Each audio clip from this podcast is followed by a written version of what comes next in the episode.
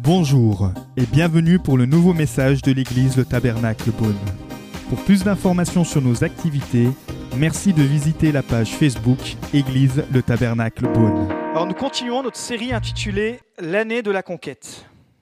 Et nous avons regardé à la vie de Moïse et nous continuons ce matin de regarder à la vie de Moïse. Et ce matin, pour ceux qui prennent des notes, le titre de mon message est Conquérir la mentalité de la sauterelle. On va prendre un texte dans Nombre, Nombre 13, à partir du verset 1. L'Éternel dit à Moïse, Envoie des hommes explorer le pays de Canaan que je donne aux Israélites. Tu enverras un homme issu de chacune des tribus de leurs ancêtres. Ils seront choisis parmi leurs princes. Moïse envoya ces hommes du désert de Paran, d'après l'ordre de l'Éternel. Ils étaient tous chefs des Israélites. Moïse les envoya explorer le pays de Canaan. Il leur dit, Montez ici, par le sud, montez sur la montagne et examinez le pays. Vous examinerez comment il est. Quel est le peuple qui l'habite S'il est fort ou faible? S'il est nombreux ou non? Vous examinerez quel genre de pays ils habitent. S'il est bon ou mauvais Quel genre de ville il habite Si elles sont ouvertes ou fortifiées Vous examinerez aussi comment est le terrain S'il est fertile ou pauvre S'il y a des arbres ou non Armez-vous de courage et prenez des fruits du pays. Et c'était l'époque des premiers raisins. Un bon indice pour dire c'était la bonne époque, la saison de Dieu, le moment, le kairos, le temps où il fallait y aller. Ces hommes, verset 21, montèrent et explorèrent le pays depuis le désert de Tsin jusqu'à Réod sur le chemin de Hamath. Ils montèrent par le sud et allèrent jusqu'à Hébron, où se trouvaient Aïman, Sheshaï et Talmaï, les descendants d'Anak, c'est-à-dire des géants. Hébron avait été consulté sept ans avant avait été construite pardon, sept ans avant Soan en Égypte. Ils arrivèrent jusqu'à la vallée d'Eshkol, où ils coupèrent une branche de vigne avec une grappe de raisin.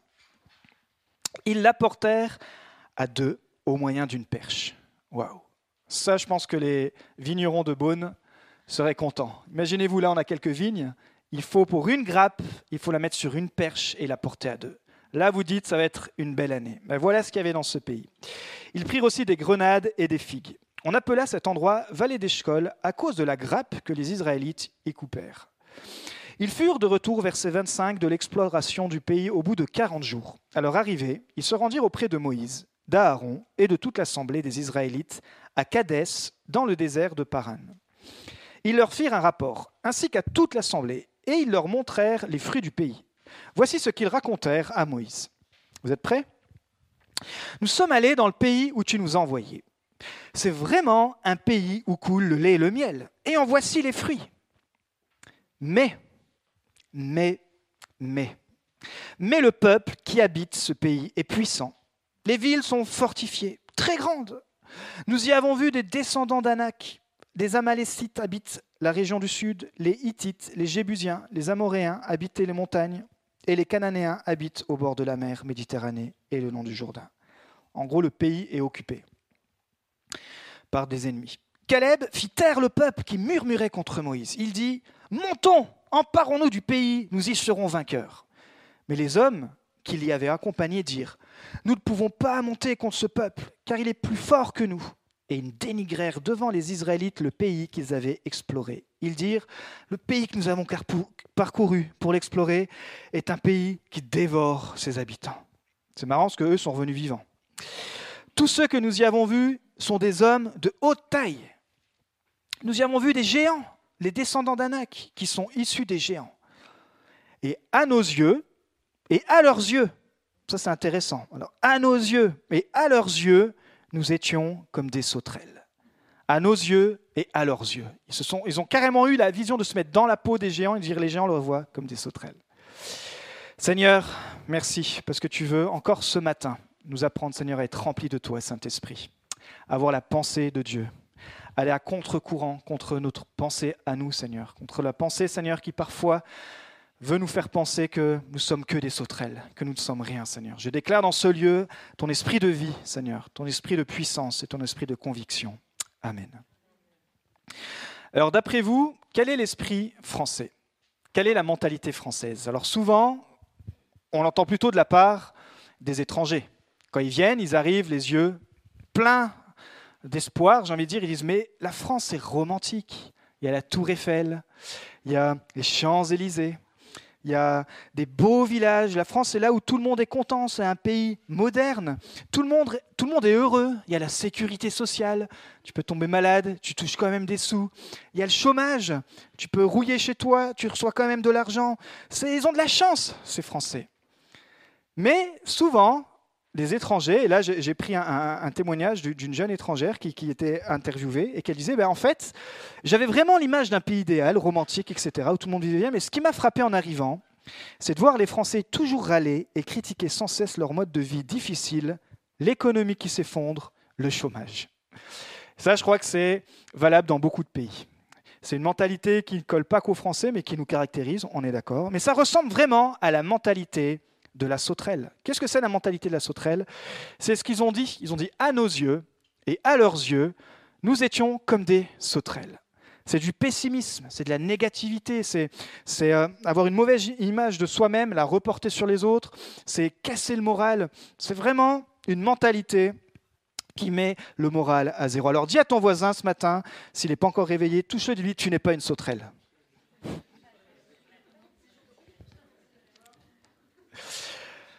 Dans le contexte de notre, euh, ce que nous avons lu, on avait vu comment Dieu est intervenu de façon incroyable pour libérer Israël des Égyptiens, de l'esclavage des Égyptiens, avec notamment ces dix plaies. Vous vous rappelez comment Dieu a, est, intervenu de façon vraiment miraculeuse. Et puis finalement, ils étaient bloqués devant la mer Rouge, mais euh, Dieu encore est intervenu et il a ouvert la mer et ils ont pu passer. Et finalement, sous la conduite de, Moïse, ils ont, ils ont vraiment pu aller loin, ils suivaient Dieu. Ils allèrent, après cette étape-là, où Dieu leur avait dit, ils allèrent à la montagne pour l'adorer. Cette montagne, c'est le mont Sinaï, dans le désert, qui portait le même nom. Et Dieu leur avait donné, durant euh, cette année, les dix commandements. Ils avaient construit aussi le tabernacle, ils s'étaient structurés. Moïse et le peuple avaient établi le camp tout autour du tabernacle. Euh, le camp dit qu'on mesurait environ, il s'étalait sur plus de 20 km. Imaginez 600 hommes prêts au combat, sans compter les femmes et les enfants. Donc on, dénombre un campement de, de 2 millions euh, de personnes à peu près. Et donc, pendant un an, ils s'étaient installés au pied du mont Sinaï. Moïse avait structuré le peuple, ils avaient donné les lois, si vous avez lu les textes, ils avaient donné toute la structure. Pourquoi? Parce que pour qu'un peuple existe, il faut qu'il ait des lois, il faut qu'il ait des règles. Donc, avec les dix commandements, Israël prenait enfin son identité. Israël avait une charte. Israël savait ce que Dieu attendait de lui. Mais au bout d'un an, Dieu leur dit, il est temps d'aller conquérir le pays promis. Vous êtes dans le désert de Sinaï, il faut monter dans le nord, dans la future Jérusalem, ce qu'on appelait à l'époque Canaan. Aujourd'hui, si vous voulez vous situer, c'est euh, la Jérusalem. Donc, il traverse encore un autre désert. Vous vous rappelez, hein, Moïse, c'est beaucoup de déserts. Donc il quitte le désert du mont Sinaï pour aller dans le désert de Paran, et il faut une escale à Cadès. Et de là, Douze leaders sont envoyés pour explorer ce futur pays. Douze espions. Pourquoi douze? Parce qu'en structurant son peuple, les 2 millions d'habitants, Moïse avait, avait reçu de diviser en douze tribus. Donc chaque tribu était tout autour du tabernacle. Et quand il se déplaçait, il se déplaçait avec les douze tribus. Chaque tribu avec sa bannière, chaque tribu avait son leader, chaque tribu avait ses équipes, etc. Ils ont parcouru, ces douze espions, le pays. Quand on fait le calcul, c'est plus de 800 kilomètres à parcourir, un pays qui était immense. Pour ça qu'ils ont mis 40 jours. Et à leur retour, ils devaient donner leur rapport devant Moïse, devant Aaron, devant les leaders en place, mais aussi devant l'Assemblée. Et les douze, intéressant, ils ont eu la même expérience. Ils sont tous allés visiter le même endroit, ils ont tous pris l'itinéraire qu'on leur avait dit. Mais on voit deux conclusions opposées. Un groupe majoritaire les disent, il faut surtout pas y aller. 10 sur 12, c'est beaucoup quand même. Disent il faut surtout pas y aller. C'est un pays dangereux, on va se faire dévorer. C'est vraiment un piège. Et puis deux par là se distinguent. D'ailleurs, on connaît encore aujourd'hui leur nom grâce à, leur, grâce à, cet effort qu'ils ont fait de dire non. Josué et Caleb, ils disent mais non, nous, c'est tout l'opposé. Il faut y aller. Dieu nous le donne. C'est notre pays. Ils ont dû combattre cette mentalité de la sauterelle. Ils disent c'est un pays magnifique, Dieu nous le donne. Mais Josué et Caleb font partie de la minorité. Et comme souvent, la minorité n'est pas écoutée. Le peuple est du côté des dix espions qui préfèrent rester dans le désert que d'aller dans Canaan, qui préfèrent même retourner en tant qu'esclaves en Égypte. C'est fou, avec tout ce qu'ils ont vécu. Alors Dieu va répondre à ce peuple rebelle et à ces dix mauvais espions. Il va leur dire, OK, vous voulez pas aller dans le pays de Canaan, vous voulez rester dans le désert. Comme vous avez parcouru pendant 40 jours le désert et vous revenez avec ce rapport négatif, eh bien, je vais vous laisser 40 ans dans le désert. Et pendant 40 ans, ils ont tourné en rond à la limite du pays de Canaan. Ils ont tourné en rond parce que Dieu a dit, bah, vous voulez vraiment rester dans le désert? Bah, Vous allez rester. Et sur les 12 espions, ces 10 espions sont morts dans le désert. Toute la génération qui les a suivis sont morts aussi, physiquement. Et une nouvelle génération s'est levée. Et grâce avec Caleb et Josué, ils ont pu voir le nouveau pays. Mais quand on lit cette histoire, on peut se dire, mais comment ils en sont arrivés là? Et comment aujourd'hui ça peut s'appliquer à ma vie? Tout le monde a l'habitude de suivre la majorité.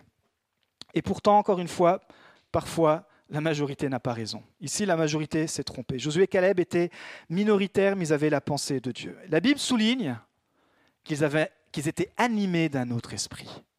Pas l'esprit de la sauterelle, pas l'esprit négatif, pas l'esprit minimum, pas l'esprit euh, revendicateur, mais l'esprit de Dieu. Et les autres étaient aussi animés d'une mentalité, mais ils n'ont pas voulu s'en défaire. Alors, si on regarde de plus près, on voit des similarités sur ces douze espions. Ils ont eu tous, ils avaient tous le même, la même caractéristique. C'était tous des leaders. On ne peut pas dire certains étaient moins des leaders que d'autres. C'était tous des leaders de tribus. C'est comme toi aujourd'hui, tu es leader quelque part. Tu es un papa, tu es une maman, tu es, euh, célibataire, tu es leader de toi-même, tu es en contact au travail, tu es peut-être responsable sur ton travail. Voilà, imagine-toi dans cette salle, on en choisit 12. Où que tu sois, Dieu te voit comme un leader dans tous les cas. Un leader, c'est quelqu'un qui influence. Et quand tu es chrétien, tu dois utiliser cette influence pour faire avancer le royaume de Dieu. Mais voilà, sur ces 12, 10 sont restés fidèles à la vision de Moïse que Dieu lui avait donnée.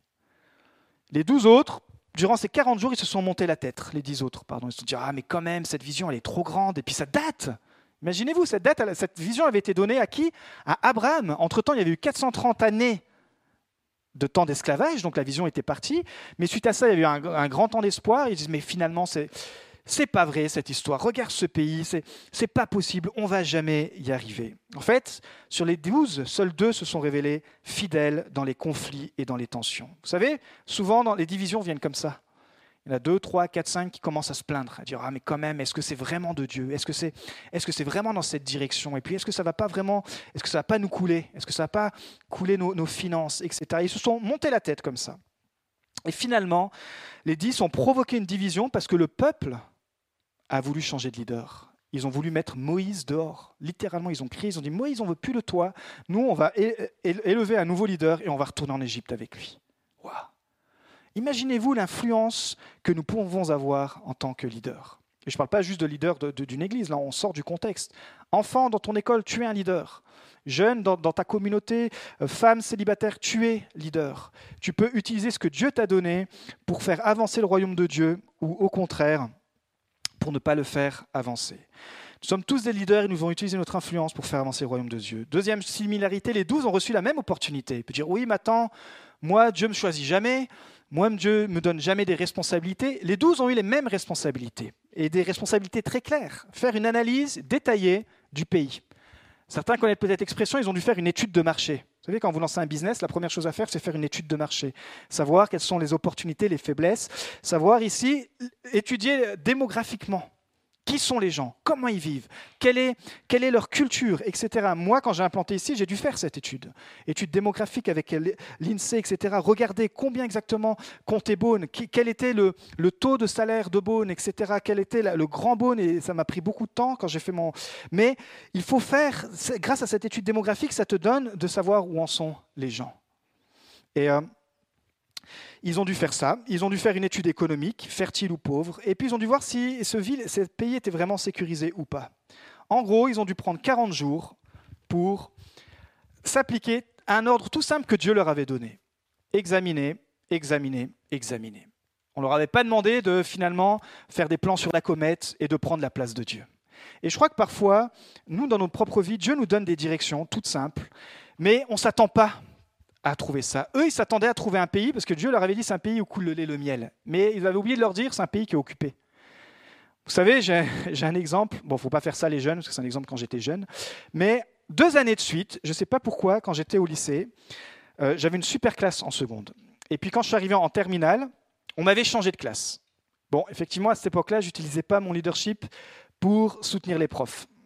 Et je demande pardon aux profs, mais voilà, J'étais, j'étais gentil, j'étais pas méchant, mais c'est vrai qu'on était une équipe de gars. En plus, j'étais dans un lycée que de gars, donc je vous imagine pas un peu le truc. Bref, donc ils avaient voulu me changer de place. Et moi, j'arrive, je vois la liste, je fais mais c'est pas vrai, je suis pas avec mes copains. comme un gamin de seconde, quoi, qui rentre en première. Alors, j'ai fait la méthode de l'incruste. Je me suis incrusté dans la salle de mes, de, mes copains. Puis à chaque fois, il manquait quelqu'un. Enfin, à chaque fois, il manquait moi. Il dit Est-ce que tout le monde a été appelé? Je dis Ben non, il manque moi. Et donc, c'est ta sonne, mais comment ça se fait? Ben, Je ne sais pas. Donc il me rajoutait. Et grâce à cette méthode, parce qu'ils m'ont fait le même coup en terminale, grâce à cette méthode, à chaque fois, j'ai pu m'installer dans une classe qui était déjà occupée. Ici, la métaphore, vous ne voyez pas autrement là, partez. Ici, ici, la métaphore, elle est là. L'application, elle est là. C'est que parfois, Dieu nous donne un terrain. Dieu nous donne une mission. Mais il est déjà occupé. Et Dieu veut voir si tu veux prendre ta place. Dieu veut voir, mais est-ce que tu es prêt à accepter, à avoir assez de foi pour que je te laisse ma place? Vous savez, j'avais assez de foi parce que finalement, à chaque fois, je suis resté, moi, dans cette classe. Ici, ils ont eu peur, les, les 10 sur les 12. Je dis, mais la place est déjà occupée, puis pas par n'importe qui. Il y a toutes sortes de peuples qui pratiquent qui étaient des peuples pervers, qui assassinaient les enfants, qui offraient des sacrifices aux dieux, etc. C'est pour ça que Dieu avait dit, il faut que vous occupiez le terrain parce qu'il faut assainir le terrain. Puis en plus, il y avait des géants. Mais deux sur les douze ont dit non, nous, on va s'incruster dans cette place. On va faire de la place. Je me vois là. Tu vois, ils ont dû se dire avec Josué Caleb, ici, on va implanter une église. Ici, on va implanter un, un, centre de louange. Ici, on va implanter un centre de formation pour les enfants. Ici, on va créer une école. Ils ont dû rêver, rêver comme ça ensemble. Alors que les autres disaient, mais non, regarde, la place est déjà prise. Ça, ils avaient aussi en commun. Nous avons reçu l'opportunité de faire avancer le royaume de Dieu à Beaune. Et j'aimerais vous dire que parfois le terrain paraît occupé, occupé par des gens athées, des gens qui se moquent de nous, peut-être à l'école, peut-être au boulot, peut-être dans notre foi. Ici à l'église, moins heureusement, parce qu'ici le terrain est déjà occupé. Mais tu es en mission là où tu es. Et c'est à toi d'occuper le terrain. Par ton amour, par ta joie, par ta patience, par tes prières, tu vas prendre du terrain. C'est quoi le terrain? C'est apporter l'amour là où il y a la haine, c'est apporter la joie là où il y a la dépression. Et troisième chose qu'ils avaient en commun, les douze avaient reçu la même promesse de conquérir le pays de promis. Euh, nous avons reçu la même promesse, mes amis. C'est que quand tu viens enfant de Dieu, Dieu t'aime, Dieu est avec toi et Dieu veut te faire avancer. Jésus a payé le prix pour que tu puisses te libérer de tes chaînes. Tu as reçu cette promesse que le terrain que Dieu te donne, c'est peut-être une sphère cette année en 2020, tu dis mais je veux prendre du terrain dans cette sphère-là parce que j'ai pas assez d'intimité avec Dieu. Dieu te donne du terrain. Peut-être que ce terrain, il est occupé par d'autres choses, mais Dieu te dit, Fais un peu de place dans ce terrain et tu vas voir, on va pouvoir conquérir des choses ensemble. C'est peut-être dans tes relations, tes relations sont occupées, mais pas par des bonnes relations. Et Dieu te dit, mais fais de la place. Fais de la place, entoure-toi de bonnes personnes qui vont te pousser vers le haut. Nous avons reçu la promesse que Dieu est avec nous. Bon, il y avait une différence quand même sur ces douze, c'est que justement la majorité a dit non, dix. Ils ont mal compris la mission, ils ont limité Dieu aux circonstances. La minorité, Josué et Caleb, ils ont dit go. Ils ont dit on y va. 2 sur 12. On y va. On va élargir les circonstances à la lumière de la puissance de Dieu. Alors pourquoi les 10 se sont trompés? On trouve aucune mention dans leur rapport de Dieu. Ils font qu'une analyse humaine, avec leur sagesse humaine. Ils sont aigres, pessimistes, négatifs, perspective de mort, mentalité sauterelle. Et leur négativisme s'est répandu dans tout le peuple. Vous savez, on peut faire le choix de ce qu'on peut penser. Comme on dit, hein, les oiseaux, on ne peut pas empêcher les oiseaux de voler au-dessus de nos têtes, mais on, peut leur empêcher de faire le nid sur notre tête. Ça parle des pensées. Et c'est vrai que le premier champ de bataille, c'est nos têtes. C'est les pensées. Parfois, on se dévalue, parfois, on dévalue les autres, etc. etc. Josué et Caleb ont parcouru le même itinéraire que les dix autres leaders. Ils ont vu la même chose. Ils sont revenus avec une attitude différente un esprit d'enthousiasme. Ils étaient convaincus qu'Israël pouvait s'installer dans le pays promis. Ils n'en doutaient pas un seul instant. Pourquoi? Parce qu'ils ont basé leur rapport sur le souvenir de ce que Dieu avait dit. Et moi, je crois qu'à Beaune, on peut se baser sur le rapport de tout ce que Dieu a déjà fait. Non seulement pour cette communauté, mais pour la ville en général, pour tous les chrétiens qui sont à Beaune. Je crois que Beaune, Dieu n'en a pas fini avec Beaune. Je crois que Dieu veut vraiment sauver un maximum de Beaunois. Ils ont dit Montons, emparons-nous du pays, nous y serons vainqueurs. Le pays que nous avons parcouru pour explorer est un pays très bon, excellent. Si l'Éternel nous est favorable, nous y conduira dans le et nous le donnera. C'est un pays où coule le lait et le miel. Vous savez, la conséquence de la minorité, c'est qu'elle s'est fait étouffer avec la conséquence, avec l'influence, pardon, de la majorité. Les dix ont répandu leur anxiété à tout le peuple. Leur mauvaise attitude a contaminé toute l'attitude du peuple jusqu'à même détruire leur foi. Peut-être ça vous arrive déjà ça.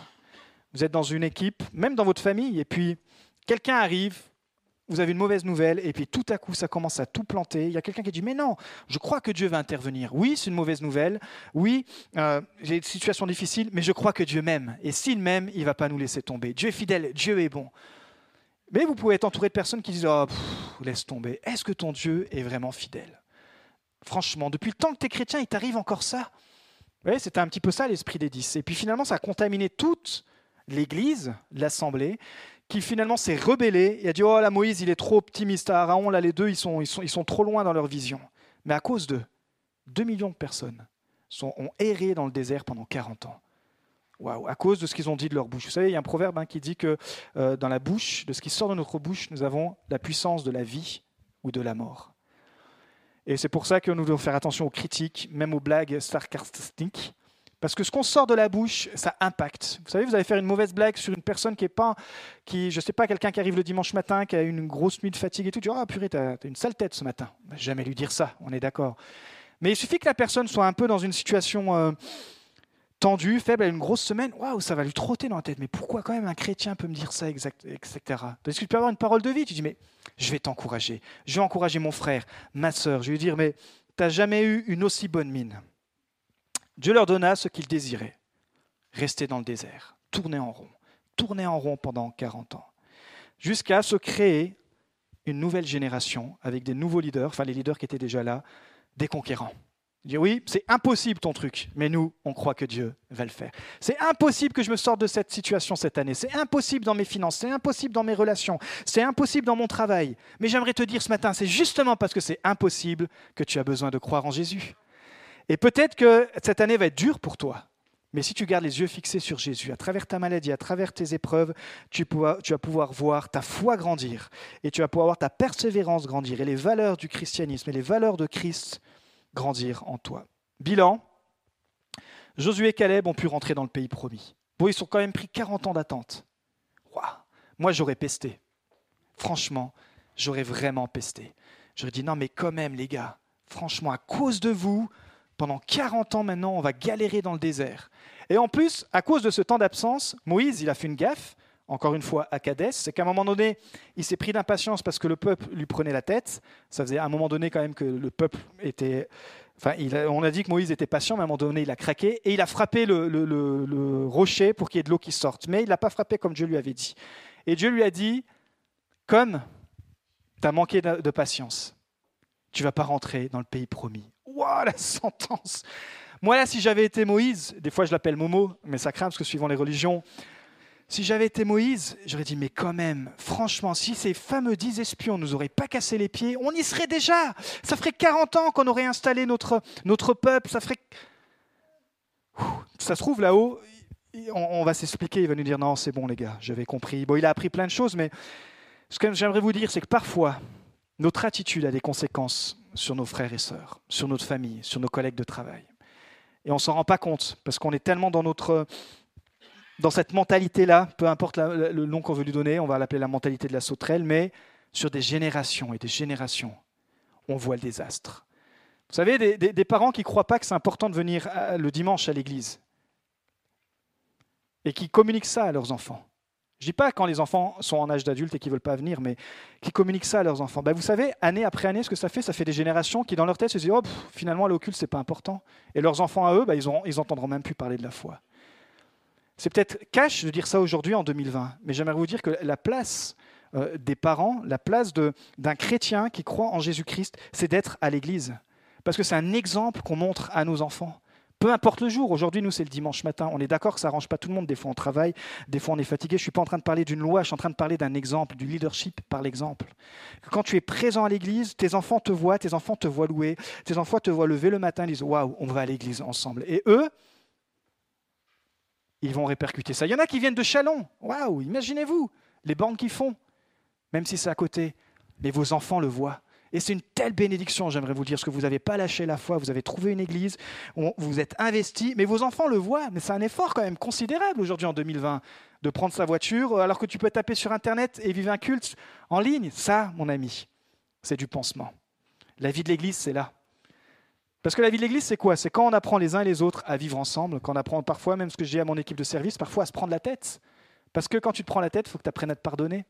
Et Christ est mort pour ça, pour qu'on soit plus près de lui, mais plus près les uns des autres. Alors j'aimerais vous dire vraiment, même si ça paraît banal en 2020, la place de chacun des chrétiens et à l'Église, peu importe le jour, peu importe l'Église. Parce que c'est un message que vous envoyez non seulement à votre famille, mais aux générations qui arrivent, et aux générations et aux générations. Alors trois façons pour finir de conquérir la mentalité de la sauterelle. C'est une mentalité d'incrédulité, de critique, de plainte, de peur. À nos yeux et aux leurs, nous étions comme des sauterelles. Première chose, ne t'assis pas pardon, en compagnie des moqueurs. Psaume 1. Heureux l'homme qui ne marche pas selon les conseils des méchants, qui ne s'arrête pas sur la voie des pécheurs et qui ne s'assied pas en compagnie des moqueurs. Vous savez, c'est quoi le résultat? Tout ce qu'il fait lui réussit. Waouh Conquête, réussite, persévérance, valeur chrétienne, caractère, foi, courage. Non, je n'avais pas affiché, les versets vont arriver après, mais heureux l'homme. Donc, on a le choix de choisir, on n'a pas le choix de choisir sa famille, comme on dit, mais on a le choix de choisir ses amis. Entourez-vous d'amis qui ont la foi, d'amis qui veulent vous faire aller plus loin. Ils ont poussé ces dix, mauvais leaders, le peuple, à la révolte. Et ça a atteint même, et ça éteint pardon, la promesse de Dieu, parce que ça les a conduits à vivre dans le désert. Quand tu t'entoures de gens qui ne croient pas dans les promesses de Dieu, qui ne croient pas dans les promesses que Dieu a données, et eh bien alors ça fait tourner tout le monde dans le désert. Moi, je crois vraiment dans la promesse de Dieu pour notre ville. Il y a la diapo qui va s'afficher d'Ésaïe 54, 2, 3.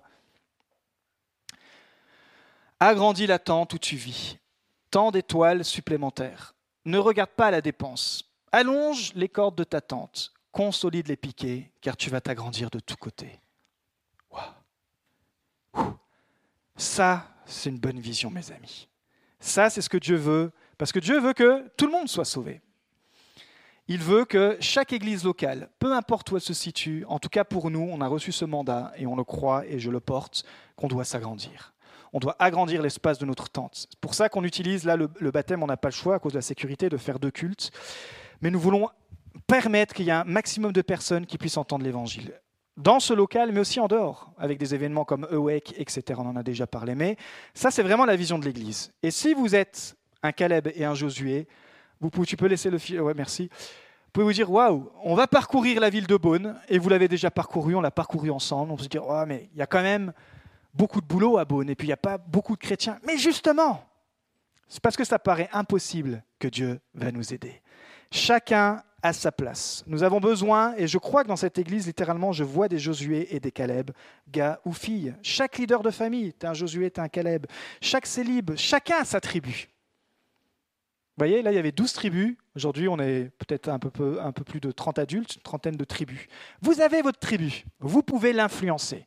Vous pouvez faire de cette tribu une tribu qui va conquérir déjà le pays promis pour votre propre famille. De voir les batailles gagnées ensemble, que les gars, les filles puissent, euh, si c'est leur cas, aller dans les études, euh, pouvoir persévérer, d'atteindre des diplômes, etc.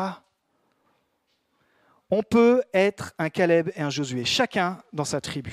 Et ensuite, chaque tribu, ils étaient tous autour du tabernacle. C'est ce que nous faisons le dimanche. Nous sommes tous autour de qui De Jésus, qui est notre tabernacle. Tabernacle, c'est-à-dire tente de la rencontre, là où on rencontre Jésus. Chacun vient avec sa tribu, dit Waouh, nous allons conquérir ensemble. Nous servons le roi des rois. Il y a de l'unité. On combat ensemble. On sert Dieu ensemble. C'est la même vision. Alors, on peut faire sinon comme les dix mauvais espions, voir Beaune comme une ville imprenable, une ville fortifiée, trop peu de chrétiens pour la prendre, trop datée, notre local est trop petit, on n'est pas assez dans le service, etc. Vision de la sauterelle qui conduit à quoi? Au désert. Ou, ah ben non, parce que si on grandit, ça c'est la vision de la sauterelle, si on grandit, on va perdre les relations. Non, non, non, ça c'est un faux problème, vous savez pourquoi? Parce que les relations, chacun décide. C'est pas parce que tu n'as pas le temps de voir les gens le dimanche, imagine qu'on est 200, tu peux très bien te voir la semaine. Tu peux très bien t'inviter le dimanche. Ce n'est pas parce qu'on est beaucoup le dimanche qu'on perd la relation. Au contraire, parfois justement quand les églises elles sont centrées que sur elles-mêmes, c'est ce qu'on voit, elles dépérissent de 50, 30, 20 et puis après elles explosent parce que ça tourne tout autour d'eux. Nous voulons être une église qui soit grande dans notre relation avec Dieu, mais qui soit forte aussi dans la relation les uns avec les autres. Et ce n'est pas le nombre qui fait peur. Imaginez-vous, là, ils étaient 2 millions. 2 millions, il faut les entretenir, les relations. Mais chacun avec sa tribu. J'invite la tribu. Je me fais inviter par telle tribu. D'ailleurs, cette année, on va lancer un défi. Chaque tribu devrait s'inviter. Comme ça, tout le monde apprend à se connaître. C'est vrai que le dimanche, c'est un peu court, mais invitez-vous. Le mardi, vous travaillez pour certains. Je comprends que c'est dur de venir. Mais est-ce qu'on peut faire de l'espace peut-être une fois par an? Se dire, bah, tiens, j'invite telle tribu. J'ai la tribu des Lessueurs. Invitez la tribu. Euh, invite la tribu que tu connais pas. Tu dis, tiens, j'ai envie de connaître ta tribu, la tribu des paillettes. La tribu de, Norma, d'Oscar. Voilà, invitez, invitez, les, invitez la tribu. Et comme ça, vous allez voir leur bannière, vous allez voir leur, culture, et puis ensemble on parle, ensemble on rêve, ensemble on, dit waouh, là on est des bonnes tribus, et ensemble on construit le, le royaume de Dieu. Voir un peuple enthousiaste, il y a un potentiel énorme. Dis à ton voisin, t'es pas une sauterelle. Il y a un potentiel énorme. Jésus dit, Luc 10, 2, La moisson est grande, mais il y a peu d'ouvriers. Priez donc le maître de la moisson d'envoyer des ouvriers dans sa moisson. La moisson est grande, on a tellement semé, pour certains vous êtes chrétiens depuis avant les dinosaures. Vous avez semé dans vos prières, mais il est le temps de récolter. Il est temps de récolter, il est temps de, de se dire, mais pas juste je sème, vous savez, ça c'est la mentalité de la sauterelle pentecôtiste évangélique que je suis, oh on sème et puis on verra Dieu faire le travail. Non, non, non, tu sèmes et tu continues de prier. Parce qu'il dit, il faut des ouvriers. Un ouvrier, ça fait quoi? C'est pas juste euh, quelqu'un qui fait une partie du travail, il va jusqu'au bout. Vous savez, quand on a fini la, soirée d'évangélisation Awake, j'ai pris un temps et j'ai tourné autour de la ville. Et euh, j'ai prié pour la ville, avec de la louange dedans, ce que j'ai entendu certains dire Ouais, mais on ne sait pas trop ce qui va se passer. Vous savez, il y a 12 personnes qui ont levé leurs mains pour accepter Jésus-Christ. On dit Mais oui, mais ils ne sont même pas de l'église, on ne sait pas ce qu'ils vont devenir. Et pour moi, ça, c'est la mentalité de ce stress. Je fais Ouh là là, faut pas que tu crois ça, Dave. Donc j'ai pris la voiture, je suis rentré, je suis rentré très tard mais j'ai fait un tour de la ville avec la louange. J'ai dit non, je réclame ces douze personnes, peu importe si elles viennent dans mon église ou pas, je les réclame pour toi, Jésus. Et j'ai fait tout le tour de la, ville. Et je suis rentré, je me dit bah non, pas la mentalité de sauterelle, peu importe ce qui s'est passé cette soirée-là, ils ont levé la main pour accepter Jésus. Je crois qu'il y a une œuvre nouvelle pour eux. Amen. Donc, on a vu, pour conquérir la mentalité de la sauterelle, première chose, ne t'assis pas avec les moqueurs. Deuxième chose, Dieu plus toi égale la majorité. Josué et Caleb ont préféré faire confiance à Dieu et à Moïse. C'était la minorité, mais finalement, ils étaient dans le vrai. Vous savez quoi? Important. Si vous êtes un leader spirituel, et je crois que vous voulez l'être, femme ou homme, vous êtes, vous, parfois il va falloir accepter de ne pas être aimé. Vous allez prendre des décisions et ça, le peuple ne va pas aimer. Dans une église, un pasteur prend des décisions qui ne conviennent pas à tout le monde. C'est dur d'avoir 100% on dit que vous avez toujours 20% de personnes qui ne sont pas d'accord. Et c'est normal, c'est comme ça que ça se passe, il n'y a, pas de problème. Un leader doit accepter de ne pas être aimé de tout le monde. Les, 12, les 10 espions, eux, c'est contenter tout le monde. Ah non, non, mais nous, il faut vraiment qu'on se mette tout le monde dans la poche. Non, moi j'ai appris. J'ai appris très rapidement que si tu veux apprendre, si tu veux être aimé des gens, alors Dieu va te lâcher dans l'affaire. Parfois, tu vas perdre certaines relations, mais tu perdras jamais ta relation avec Dieu et les relations vont revenir. Je termine avec ça, je n'ai pas prévu de donner cet exemple, mais vous savez, à une époque où j'étais leader du, groupe de louanges, on s'est aperçu qu'une personne qui faisait partie du groupe de louanges, c'est pas moi qui l'avais intégré, etc. Mais cette, partie, cette personne, pardon, n'était pas baptisée. Dans la culture de notre Église, pour faire partie du, groupe de louanges, il faut être baptisé ou en préparation baptême. On est d'accord. Tu peux pas emmener les gens, si tu n'as pas rencontré Jésus, à rencontrer Jésus. Donc au minimum être en préparation baptême. Et moi, comme j'étais l'assistant qui reprenait le boulot, on m'a dit ah bah tiens Dave, il va falloir que tu ailles parler à cette personne il va falloir que tu lui dises eh ben, que maintenant, pour elle, le service, c'est fini tant qu'elle ne se fait pas baptiser. En plus, cette personne, c'était un ami.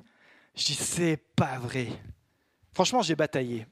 Parce que ça y est, ça monte. Mais c'est pas moi qui l'ai recruté. Et puis, pas si, voilà, on me prend vraiment pour euh, l'intérimaire et tout. Comme n'importe qui. Je dis, mais c'est pas de ma faute. Hein Bref, je dis, écoute, obéissance. J'ai vu cette personne. Franchement, elle l'a pas bien prise. Et je me suis mis à sa place et j'ai vraiment compris qu'elle l'a pas bien prise. Moi aussi, j'aurais pas bien pris. Et elle a compris que c'était pas, ça venait pas de moi, mais que voilà, moi j'ai dit, écoute, moi je, crois, je suis soumis, soumis ça veut dire être sous la même mission, je crois à la mission de mes leaders. Ils ont fait une erreur, maintenant c'est moi qui ai ce poste-là, je dois réparer l'erreur. Écoute, j'assume, j'assume de te dire ça, de prendre cette décision. Et effectivement, notre relation s'est tendue un instant. Et puis finalement, cette personne, ça a testé sa maturité chrétienne. Et cette personne finalement s'est fait baptiser. Et vous savez quoi? Notre relation s'est améliorée.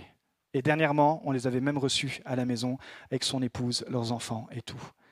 Et je me dis avec le recul, waouh, si j'avais eu la crainte de l'homme, Si j'avais eu la crainte de l'homme, je me dis, bah non, je ne vais pas lui dire parce que j'ai peur de perdre son amitié. En plus, c'est quelqu'un du groupe de louanges. Dans le groupe de louanges, on sait comment on est proche, on mange ensemble, machin, tout ça. Mais finalement, Dieu a fait sa part. Et tout est bien, qu'a fini bien. Donc Dieu plus toi égale la majorité. Romains 8, 31. Si Dieu est pour nous, qui sera contre nous? Si Dieu est pour toi, qui sera contre toi? Si Dieu veut te donner un poste de leadership spirituel, il va falloir parfois que tu prennes des décisions. C'est là où on voit la différence entre un leader type Caleb et Josué et un leader type espion qui fait du foin. Quand tu crois que Dieu est de ton côté, alors parfois tu dois confronter certaines situations et dire bah, écoute, je ne peux pas faire de compromis. Là, dans mon travail, vous savez, je travaille dans, le séculier. Pour ceux qui travaillent dans le commerce, vous savez que parfois on nous demande de faire des compromis. Ah, mais vas-y, tu peux un peu baratiner ou tu peux un peu rajouter. Moi, j'ai la chance, je ne vends pas en direct. Ça, c'est tellement bon. Moi, j'ai juste de la motivation. J'arrive, je leur donne à fond, à fond, à fond en VIP. Mais qu'est-ce qu'il faut qu'on fasse maintenant? Bah, T'appelles à Lyon. C'est pas moi qui chiffre. Non, non, non, je m'occupe pas de ça. Voilà. Je ne vends pas. Donc je suis pas parce que je suis pas un bon vendeur. Je suis un bon motivateur, mais je suis pas un bon vendeur. Mais parfois dans, dans, le milieu du travail, c'est normal. On nous, on nous demande de faire des compromis. Et par la crainte de l'homme, dit mais si je fais ça, je, je vais perdre l'approbation de mon chef, je vais perdre l'approbation de mes collègues, je vais perdre l'approbation. Oui, peut-être tu vas la perdre pour un instant, mais tu perdras pas l'approbation de Dieu. Et Dieu te récompensera toujours. Toi plus Dieu égale la majorité. Et je termine. Troisièmement, être animé du Saint-Esprit. Il est dit que Caleb était animé d'un autre esprit. Il avait, pas, il avait lutté contre la mentalité de la sauterelle, mais il a choisi la mentalité de l'Esprit de Dieu qui transforme notre mentalité. De Timothée 1,7 car l'esprit que Dieu nous a donné ne nous rend pas timides. Au contraire, cet esprit nous remplit de force, d'amour et de sagesse. Waouh. Amen. Ça, j'ai besoin de me le dire. Quand je prêche le dimanche, j'ai besoin de me le dire quand je vais au travail, j'ai besoin de le dire face à certaines situations. Certains me disent Waouh, mais toi, tu n'as pas l'air timide. Je suis un grand timide, en fait. Mais l'Esprit de Dieu ne te rend pas timide. L'Esprit de Dieu, c'est un esprit de force, d'amour et de sagesse. Est-ce qu'on peut simplement le dire ensemble, mais au lieu de dire nous a donné, on va dire m'a donné. L'Esprit de Dieu, que Dieu, nous, que Dieu m'a donné, ne me rend pas timide. Au contraire, cet esprit me remplit de force, d'amour et de sagesse. Jésus a, confronté, a été confronté à la mentalité de la sauterelle. Il annonce à ses disciples qu'il doit mourir. Il est en chemin vers Jérusalem toute sa tribu qui sont là depuis trois ans avec lui, voir des miracles, voir ce Dieu, Jésus incroyable. Et un disciple, le très spirituel Pierre, le prend à part. Il dit Jésus, viens. D'ailleurs, on va s'asseoir. Il le prend à part comme ça. Viens, Jésus. Ah non, faut pas que je m'assoie la dernière fois. Il dit Qu'est-ce qu'il y a, Pierre? Il dit Ah, Jésus, tu sais, c'était bien ton discours là que tu allais payer ta vie, puis que tu allais ressusciter au bout du troisième jour pour les péchés de l'humanité, tout ça, mais calme-toi, Jésus. Il lui dit, écoute, non, non, non, c'est, on va prier pour toi. Ça va s'arranger, cette pensée-là va s'en aller. Vous savez qu'est-ce que Jésus le fait? Il le traite de Satan. Il dit, Satan, éloigne-toi de là. À Pierre, wow, Pierre, il a, dû, il a dû faire un bond en arrière comme ça. Il a dit, Satan, éloigne-toi de là, parce que les pensées que tu as, ce ne sont pas les pensées de mon Père, mais ce sont des pensées charnelle, celle des hommes, la pensée de la sauterelle. Imaginez, Jésus avait, aurait cru Pierre. Ah ouais, t'as raison, Pierre, on est bien quand même ensemble. Puis 33 ans quand même pour mourir, ça craint. Je vais peut-être nous laisser quelques années. On va négocier avec papa là-haut. On va dire, écoute, Père, toi qui es dans les cieux, laisse-moi un peu avec les disciples. On a encore deux, trois choses à régler sur terre. Non, il lui dit, moi, ma volonté, c'est de faire la volonté du Père. Quitte à perdre ses disciples. D'ailleurs, quand certains le quittaient, ils disaient à ses disciples, mais vous voulez aussi partir? Parce que pour me suivre, il faut tout abandonner. Et c'est ce que Jésus va nous montrer, c'est encore une fois le leadership par l'exemple. Jésus va se donner à la croix pour lui montrer que toi tu crois que c'est impossible que je meure et que je ressuscite pour sauver l'humanité. Eh bien regarde.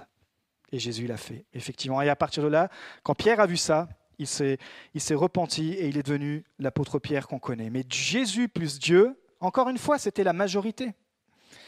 Jésus a vaincu Satan à la croix. Jésus était animé d'un autre esprit. On est d'accord pour dire ça. Il est animé du Saint-Esprit. Tu es animé du Saint-Esprit. Dès que tu reçois Jésus, dès que tu reçois Christ, tu es animé d'un autre esprit. Mais il y a cette colocation à nous dans notre tête. Je dis, oh là là, il y a l'esprit de la sauterelle et il y a mon esprit et il y a l'esprit de Dieu. Et on doit laisser la place à l'esprit de Dieu. Levons-nous ce matin. Pour ceux qui le veulent, nous allons terminer par la prière.